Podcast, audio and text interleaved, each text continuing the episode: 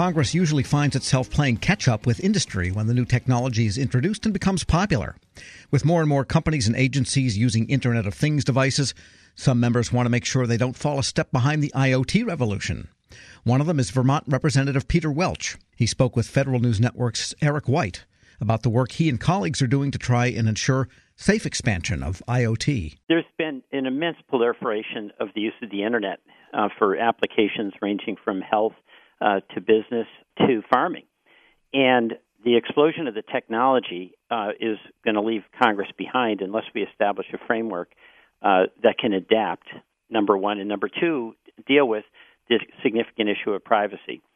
So, uh, Bob Latta and I uh, uh, joined up to start by having the Department of Commerce do a study to ground us in what the possibilities are and try to help us with a framework so that we in Congress uh, facilitate rather than retard uh, the explosion of the Internet of Things. And so, what does that framework look like, and what do you, what role do you see Congress and any federal agencies playing in the future? Well, the major role that Congress, I think, has to play is on the question of privacy.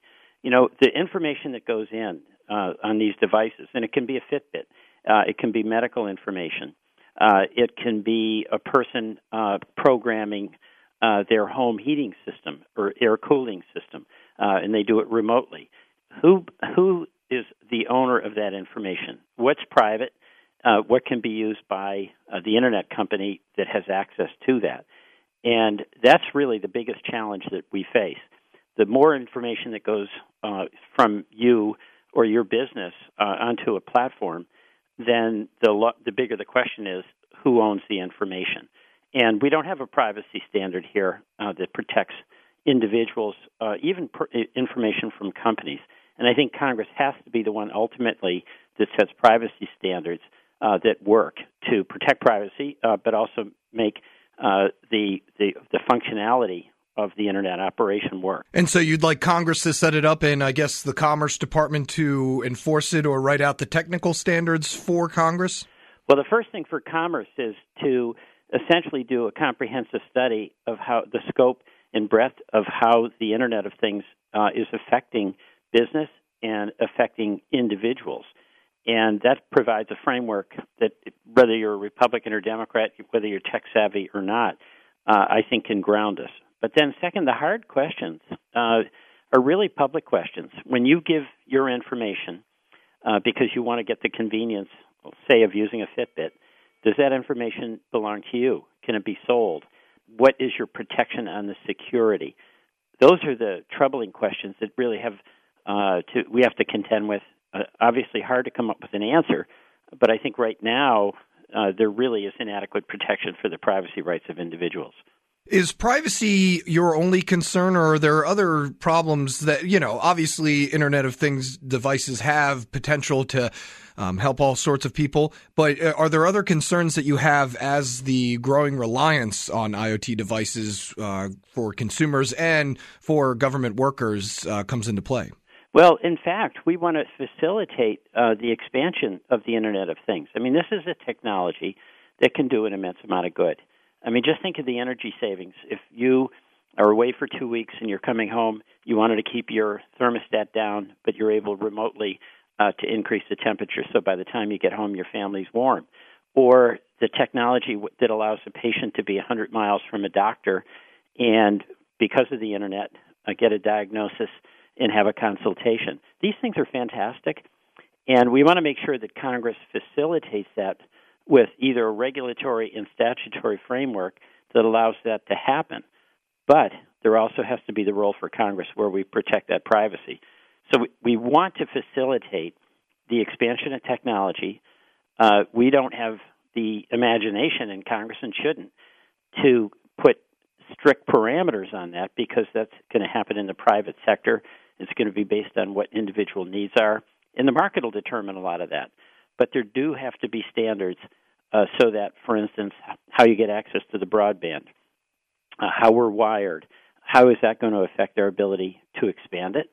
And then ultimately, you do come back to the question of whose information, uh, who's in charge of the information. Congressman Peter Welch is also one of the authors of the Smart Internet of Things Act, and this is a bipartisan idea, but I'm curious if you've seen any political divide in how uh, the government should be regulating Internet of Things devices. Is there a standard set for Republicans and Democrats, or have you seen that this has been a fairly bipartisan issue that everyone can get on board with? Well, it's been bipartisan, but really in this country, the questions of privacy, uh, insecurity are really just starting to emerge. I mean, all the controversy around what happened at Facebook, for instance, uh, has raised concerns by both Republicans and Democrats.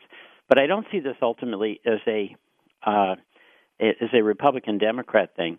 I see it. I see it as whether Congress uh, is going to play its role or just roll over for the industry. I mean, basically, you know, Facebook, as an example, has had a free hand to do essentially whatever they wanted but now you're seeing some pushback uh, on both sides of the aisle uh, because uh, there's been an overreach there. And so, this is your preparation for an a burgeoning industry where it may have seemed that Congress was a little behind uh, when it came to social media aspects like Facebook and Twitter. Well, there's no question that Congress is behind. I mean, what happened uh, with uh, the internet, with social media? I mean, that that's been explosive. So it's not even realistic to think Congress could be ahead of that. And in a lot of ways, we don't want to be. It's not like uh, Congress can regulate what's how how the internet and how its uses are going to roll out. You want to have some flexibility uh, so that uh, the folks who are doing that work and or the creative forces behind it are not interfered with. That's on the one hand, and that's been sort of the Facebook argument: leave us alone. But on the other, you see what some of the implications are when there's not good uh, regulation or self regulation and the abuses of social media uh, and the lack of controls within some of these uh, platforms. You and the co-author of this bill, Congressman Bob Latta, also launched a IoT working group a few years ago. What goes into that, uh, and what kind of work do you all do when uh, you meet with, I imagine, industry and consumer advocacy groups? What we did is have a series of roundtables with many of the stakeholders uh, from the industry, uh, from privacy rights groups, and began uh, discussions about what the competing issues are. And uh, Mr. Latta and I, our, our thought was we should start educating ourselves. And of course, we're both members of the Energy and Commerce Committee that has jurisdiction over this, so that before we do any legislation, uh, we actually get informed. Uh, it, it, it, it's the way we should do things, I think, in general. Uh, but we had widespread participation, both from uh, the private sector and public advocates, and by colleagues from Congress.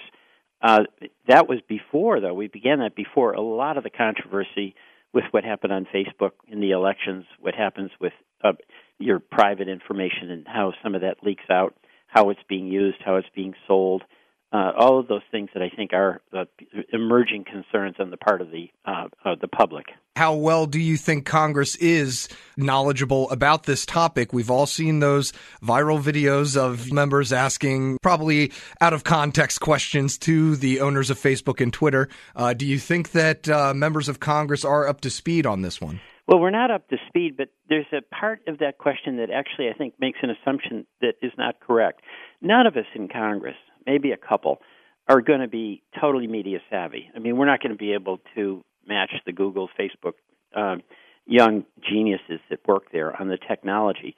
But there's public policy questions that really are not related to the particular technology. Does that information that goes on your Facebook page, should you have control over it? Should you be able to delete it? You know, you don't have to be a super tech savvy uh, engineer uh, or member of Congress to have a view on that.